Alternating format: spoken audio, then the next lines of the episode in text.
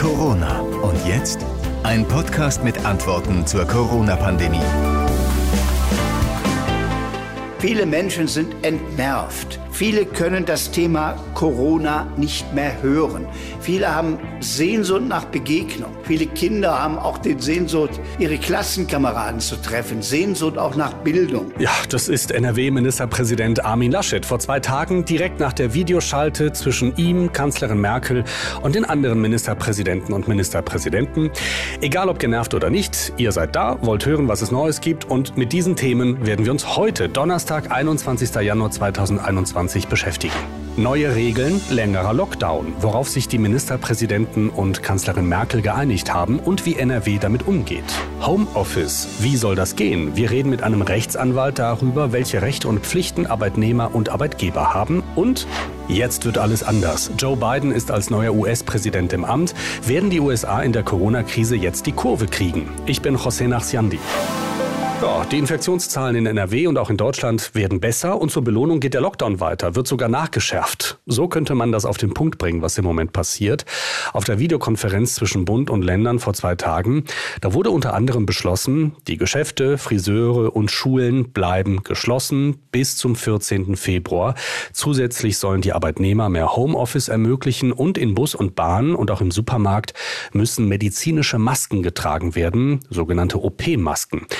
Die Sieben-Tages-Inzidenzen sind aber deutlich runtergegangen. Münster zum Beispiel meldet in dieser Woche eine Inzidenz von unter 50. Das ist großartig. Und viele fragen sich, warum dann diese Verschärfung und Verlängerung? Die Antwort ist, es gibt große Angst vor den neuen Mutationen, die gelten als viel ansteckender und deshalb müssen die sozialen Kontakte weiter gebremst werden. NRW-Ministerpräsident Laschet hat das vor zwei Tagen so ausgedrückt. Mit dem, was heute in England und Irland passiert, nämlich ein mutiertes Virus, das außer Kontrolle geraten ist, haben wir wieder Bilder vor Augen, die uns auch erreichen könnten. Das Problem hat einen Namen B117. Die neue Virusvariation, Mutation macht den weiteren Verlauf der Pandemie unberechenbar. Seine Verbreitung kann offenbar explosionsartig erfolgen die Chance, eine explosionsartige Verbreitung zu verhindern. Und deshalb müssen wir diesen zeitlichen Vorteil nutzen. Wir haben also im Moment, obwohl bei uns die Infektionszahlen sinken, die Chance, dieses mutierte Virus im Keim zu ersticken. Diese Videoschalte zwischen Bund und Ländern hat acht Stunden gedauert und das lag vor allem daran, dass es sehr viel Streit gab um die Frage, wie es an den Schulen weitergehen soll. Am Ende kam heraus, auch die Schulen sollen bis zum 14. Februar geschlossen bleiben. Daran will Nordrhein-Westfalen sich auch halten. NRW hat zugesagt, dass auch hier weiter nur Distanzunterricht stattfindet, aber Ministerpräsident Laschet hat sich auch auf Nachfrage von mir und von anderen Journalisten vor zwei Tagen bei der Pressekonferenz direkt nach der Videoschalte, der hat sich da so eine Art Hintertürchen offen gelassen. Im Bildungsbereich bleibt es erstmal bei den bisherigen Regelungen. Wir werden das Infektionsgeschehen allerdings weiter beobachten und äh, uns über das weitere Vorgehen mit den Verbänden und unseren Nachbarbundesländern abstimmen. Mein Versprechen gilt, sobald die Infektionslage es zulässt, werden wir damit beginnen, Grundrechtseingriffe auch wieder zurückzunehmen. Und unter all den Eingriffen werden Schule und Kitas dann als erstes wieder auch die Chance haben, geöffnet zu werden. Nur heute war nicht der Zeitpunkt, über Öffnungen zu diskutieren. Wir müssen bis in den Februar hinein noch durchhalten. Also Laschet sagt es nicht direkt, aber er bringt damit zum Ausdruck, dass man in Nordrhein-Westfalen die Schulen nur zähneknirschend geschlossen lässt und man immer wieder prüfen will, ob man sie vielleicht doch schon vor dem 14. Februar öffnet. Übrigens, an den Kitas soll alles so bleiben, wie es jetzt aktuell ist.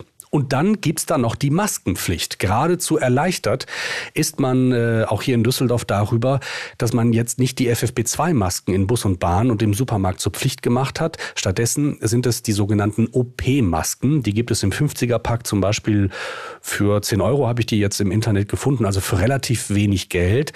Diese Masken sind aber fast genauso gut wie die FFP2-Masken, sagen die Wissenschaftler. Die OP-Maske schützt zu etwa 92 Prozent vor Viren, die FFP2-Maske zu 94 bis 96 Prozent. Aber der Unterschied ist, FFP2-Masken gibt es auf dem Markt nicht so sehr in Massen wie die OP-Masken.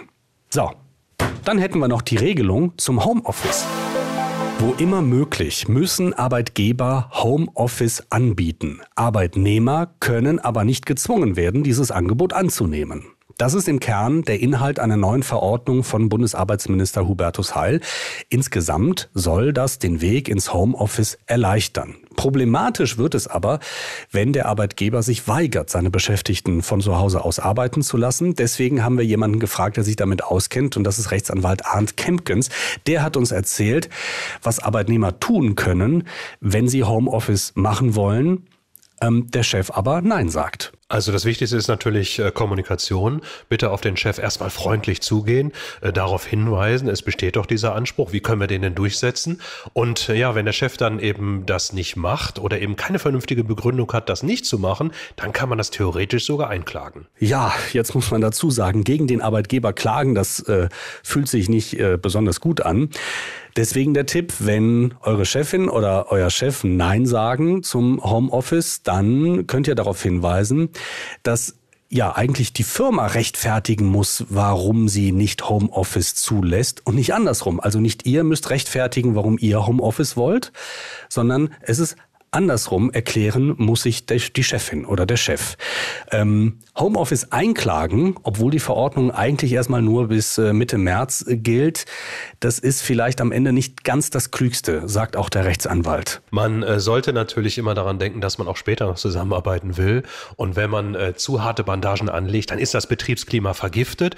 Deshalb ist wirklich, äh, muss man zum aktuellen Zeitpunkt sagen, bitte unbedingt zusammenhalten, unbedingt eine einvernehmliche Regelung erzielen. Aber aber es besteht eben dieser gesetzliche Anspruch durch diese Verordnung und darauf kann man sich durchaus berufen. Und angenommen, das Unternehmen willigt ein und sagt, jawohl, lieber Mitarbeiter, du darfst ins Homeoffice ähm, und ihr seht dann, oh, der Computer ist schon uralt bei mir zu Hause und der Stuhl im Büro oder im Arbeitszimmer, der fällt auch auseinander, äh, dann muss sich der Vorgesetzte darum kümmern, muss sich das Unternehmen darum kümmern. Also die Arbeitsmittel muss der Chef zur Verfügung stellen. Wenn sie schon vorhanden sind, muss ich die auch nutzen. Das gehört eben zu meiner, ja, ich sag mal, zur Treuepflicht des Arbeitnehmers dazu. Aber wenn die zu Hause nicht vorhanden ist, dann muss der Chef die auf seine Kosten zur Verfügung stellen. Bei der Frage, was aus den Kindern wird in dieser Corona-Pandemie, ist ja nicht nur die Frage wichtig, wie es an den Schulen weitergeht, was oft diskutiert wurde, sondern auch, wie es an den Kindergärten weitergeht.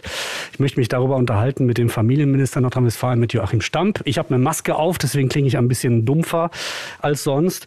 Die entscheidende Frage, Herr Stamp, ist, im Moment ist es ja so, dass eine pandemische Reduktion stattgefunden hat an den Kindergärten, zehn Wochenstunden weniger. Wird das so bleiben bis zum 14.? Ich habe das gestern Abend ausführlich besprochen mit dem Landes Elternbeirat, aber auch mit den Trägern der Kitas, die ja auch die Arbeitgeber der Erzieherinnen und Erzieher und der Beschäftigten sind. Und wir haben uns gemeinsam verabredet, das war breite Zustimmung, dass wir diesen Weg jetzt zunächst mal die nächsten Tage und Wochen weitergehen. Interessant ist, dass das Land heute eine Lücke geschlossen hat bei der Frage, was Eltern mit ihren Kindern, die zu Hause bleiben müssen, machen. Gesetzlich Versicherte und Angestellte bekamen oder bekommen zusätzliche Kinderkrankentage, so heißen das. Da gingen privatversicherte Freiberufler bisher leer aus. Diese Lücke haben sie äh, schließen können bekommen jetzt äh, Freiberufler und Privatversicherte genauso viele Privilegien, sage ich mal, wie die anderen auch? Es gibt einen Tagessatz von äh, 92 Euro und das gilt dann analog zu den Regelungen für die gesetzlich Versicherten auch in dem äh, gleichen zeitlichen Umfang. Wir machen dazu auch jetzt nochmal ausführliche Informationsschreiben an die Eltern, aber auch an die äh, Tagespflegepersonen und auch Kindertagespflegepersonen und auch an die äh, Kita-Leitungen und Beschäftigten in den Einrichtungen, damit alle auch über den Sachstand informiert sind. Äh, die Zahl der Eltern, die davon profitieren, ist ja nicht gering. Ich habe gelesen, es sind 12 Prozent in Nordrhein-Westfalen der, der, Eltern, die davon profitieren würden, von dieser Lückenschließung, die Sie hier im Land äh, jetzt machen. Ich bin sehr enttäuscht, dass der Bund das nicht selbst macht. Wir haben darüber ja auch diskutiert. Ich habe dazu am vergangenen Montag im Bundesrat auch gesprochen, habe den Bund auch aufgefordert, das zu regeln. Aber wir haben hier in der Landesregierung verabredet, dass wir die Eltern, die hier von der Großen Koalition in Berlin vergessen werden, dass wir versuchen wollen, das für die aufzufangen. Da wir gerade über Enttäuschungen reden, in den vergangenen äh, Bund-Länder-Konferenzen, die es gab zwischen Merkel und dem Ministerpräsidenten, habe ich immer gedacht, wenn ich äh, FDP-Mitglied wäre, äh, ich wäre nicht amüsiert von den Grundrechtseinschnitten, die da äh, gemacht werden. Sie sind ja nicht nur stellvertretender Ministerpräsident und Familien-, Kinder-, Flüchtling- und Integrationsminister, sondern auch noch Chef der FDP in Nordrhein-Westfalen. Ähm, lassen Sie uns ein bisschen äh, teilhaben. Was halten Sie denn von diesen Grundrechtseingriffen, die da im Moment ja noch aufrechterhalten werden? Wir haben auf der einen Seite die Gesellschaft vor der Pandemie zu schützen. Und wir müssen gleichzeitig versuchen, die Schäden für unsere Gesellschaft so gering wie möglich zu halten. Da geht es um die Schäden durch schlechtere Bildungschancen für unsere Kinder wegen geschlossener Schulen. Es geht um die Schäden für unsere Wirtschaft, weil da auch die Existenzen von ganz vielen Arbeitnehmerinnen und Arbeitnehmern dranhängen. Und es geht um Schäden für die demokratische Kultur durch Grundrechtseingriffe, wie Sie es gerade geschildert haben. Und ich glaube, da müssen wir immer aufpassen, dass wir die Maßnahmen so gering wie möglich halten. Und ich hätte mir jetzt gewünscht, dass man lieber für den Notfall, also für die Situation, dass noch einmal Zahlen explodieren, man eine Corona-Notbremse verabredet hätte. Also das heißt, für den Fall, dass es doch noch mal, wir haben in der Pandemie immer wieder Wendungen erlebt, dass es doch noch mal zu explodierenden Zahlen kommt, dass man dann sofort handelt und dann auch wirklich harte Maßnahmen hat, die man dann nicht erst wieder fünf Tage lang zwischen Bund und Ländern aushandeln muss. Denn wenn es einen Notfall gibt, dann muss auch sofort gehandelt werden. Und dafür jetzt auf weitere Maßnahmen verzichtet hätte. Ich werde weiter diesen Vorschlag machen. Und es geht jetzt auf der anderen Seite auch darum, wie wir definieren, ab wann geöffnet werden kann, ab wann Grundrechtsbeschränkungen auch zurückgenommen werden. Das klingt alles sehr diplomatisch. Das ist ja auch Ihre Aufgabe. Äh, trotzdem, äh, es äh, fliegen da nicht die Fetzen im Hintergrund mit der CDU, mit Ihrem Koalitionspartner? Wir tauschen uns natürlich auch aus und äh, es gibt auch mal unterschiedliche Auffassungen. Aber man muss auch einfach sehen, Politik ist auch gerade in einer solchen schwierigen Situation immer ein Kompromiss. Und wenn wir für die Bürgerinnen und Bürger hier die Schäden so gut es geht abwenden wollen, dann müssen wir natürlich auch Zugeständnisse machen. Und es geht immer um die Abwägung, was kann man auch politisch erreichen. Und mir ist jetzt das Allerwichtigste, dass wir so schnell wie möglich es schaffen, dass die Schulen wieder öffnen können und dass wir so viel reguläre, frühkindliche und schulische Bildung haben wie möglich. Der Ministerpräsident hat vor zwei Tagen, kurz nach der Bund-Länder-Schalte, äh, ja, ich sag mal vorsichtig angedeutet, dass man die pandemische Lage ständig im Blick habe und dadurch ja förmlich die Hoffnung geweckt, dass Schulen und Kitas möglicherweise schon vor dem 14. Februar in eine Form von Normalbetrieb übergehen könnten. Möchten Sie das, also wie, wie, wie darf ich das verstehen? Es ist ja völlig klar, dass die äh, Beschlüsse jetzt zunächst mal bis zum 14. Februar gefasst worden sind. Aber Sie erinnern sich, ursprünglich sollte das Treffen von Bundeskanzlerin und Ministerpräsidenten und Ministerpräsidentinnen äh, ja auch eine Woche später stattfinden. Also das heißt, da hat man auch mal zeitlich etwas vorgezogen. Und genauso muss man natürlich die Entwicklung permanent im Blick haben. Und wenn es die pandemische Entwicklung dauerhaft hergibt, dass also die Zahlen weiter fallen, äh, dann kann man sicherlich auch darüber diskutieren, ob man bestimmte Maßnahmen auch vorzieht. Herr Minister, Dankeschön. Ich will gegen Ende dieser Ausgabe nochmal über den großen Teich Richtung USA blicken. Seit gestern ist nun Joe Biden als US-Präsident vereidigt, als neuer Präsident. Und die große Tragödie finde ich, in dieser ganzen Corona-Zeit äh, seit äh, Februar, März vergangenen Jahres ist ja, dass wir in den USA einen Präsidenten hatten, der das lange, lange Zeit geleugnet hat, der die Folgen dieser Pandemie geleugnet hat und auch sogar am Anfang geleugnet hat, dass Corona überhaupt eine Gefahr ist. Seit Corona-Ausbruch sind in den USA 400.000 Menschen an oder mit Corona gestorben. Und jetzt soll das Ruder herumgerissen werden. Zumindest ist das die Ankündigung. Und die Pandemiebekämpfung soll Chefsache werden, also Sache von Joe Biden, dem neuen US-Präsidenten. Was wird sich jetzt alles ändern? Die Frage geht an Timo Schnitzer, Kollege von mir, der die US-Wahl und die US-Politik genau beobachtet. Joe Biden nimmt die Corona-Pandemie einfach deutlich ernster als sein Vorgänger Donald Trump. Man muss wohl oder darf wohl davon ausgehen, hätte Donald Trump die Wahl gewonnen, dann hätte er bestimmt darauf bestanden, dass bei seiner Vereidigung ein riesiges Publikum dabei gewesen wäre. Corona hin, Corona her. Bei Biden dagegen war kein Publikum zugelassen und er forderte während seiner Antrittsrede zu einem kurzen Moment des Schweigens auf im Gedenken an die Hunderttausenden Covid-Toten in den USA. And my first act as president I'd like to ask you to join me in a moment of silent prayer Das zeigt schon mal, dass Biden einfach viel ernsthafter an die Sache rangeht als Trump. Sowas wie ein stilles Gedenken oder ein Gebet für die Covid-Opfer, das gab es bei Trump nicht. Und auch anders als Trump schiebt Biden die Pandemie nicht einfach beiseite, sondern erklärt ihre Bekämpfung zu einer seiner Top-Prioritäten. Trump hat ja gerne so getan und auch wörtlich behauptet, die Lage sei völlig unter Kontrolle. Dabei tobt sich das Virus nach wie vor in den USA ungehindert aus, wie in keinem anderen Land mit inzwischen fast 25 Millionen Infizierten und mehr als 400.000 Toten.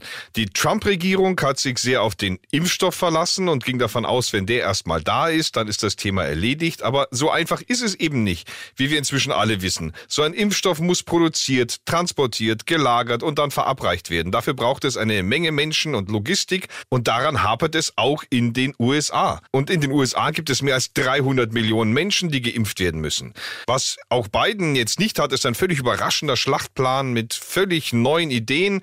Eigentlich ist mit das Überraschendste an den Plänen des beiden Teams, dass da einige offensichtliche Maßnahmen vorgesehen sind, bei denen man sich wundert, dass die nicht längst schon von der Vorgängerregierung umgesetzt wurden. Eine von Bidens ersten Amtshandlungen, wenige Stunden nach der Vereidigung, war es deshalb für die nächsten 100 Tage eine Maskenpflicht anzuordnen. In allen Bereichen, in denen die US-Bundesregierung das Sagen hat. Also in allen Gebäuden der Bundesbehörden muss in nächster Zeit Mund-Nasenschutz getragen werden, aber auch in Flugzeugen, Zügen und Bussen. Die Trump-Regierung Regierung hatte das Tragen von Masken ja nur empfohlen. Außerdem sollen in den ersten 100 Tagen von Bidens Amtszeit mindestens 100 Millionen Impfdosen verabreicht werden. Und dafür müssen eben mehr Impfzentren und mehr Personal her, das auch impfen kann. Und auch ein Zeichen in Richtung, wir nehmen diese Pandemie wirklich ernst. Die USA werden sich nicht aus der Weltgesundheitsorganisation zurückziehen. Das hat Biden verhindert jetzt mit seiner Unterschrift. Außerdem hat Biden den Posten eines ja, Covid-19-Reaktionskoordinators geschaffen.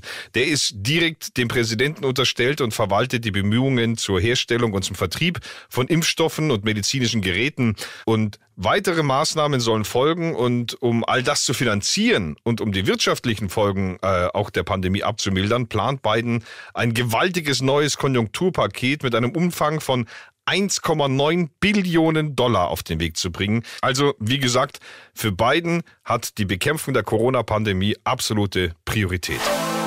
Und das war's für den Moment. Bleibt noch der Hinweis, dass wir euch in unserem Podcast Corona Update quasi täglich über die Schlagzeilen in Sachen Corona auf dem Laufenden halten.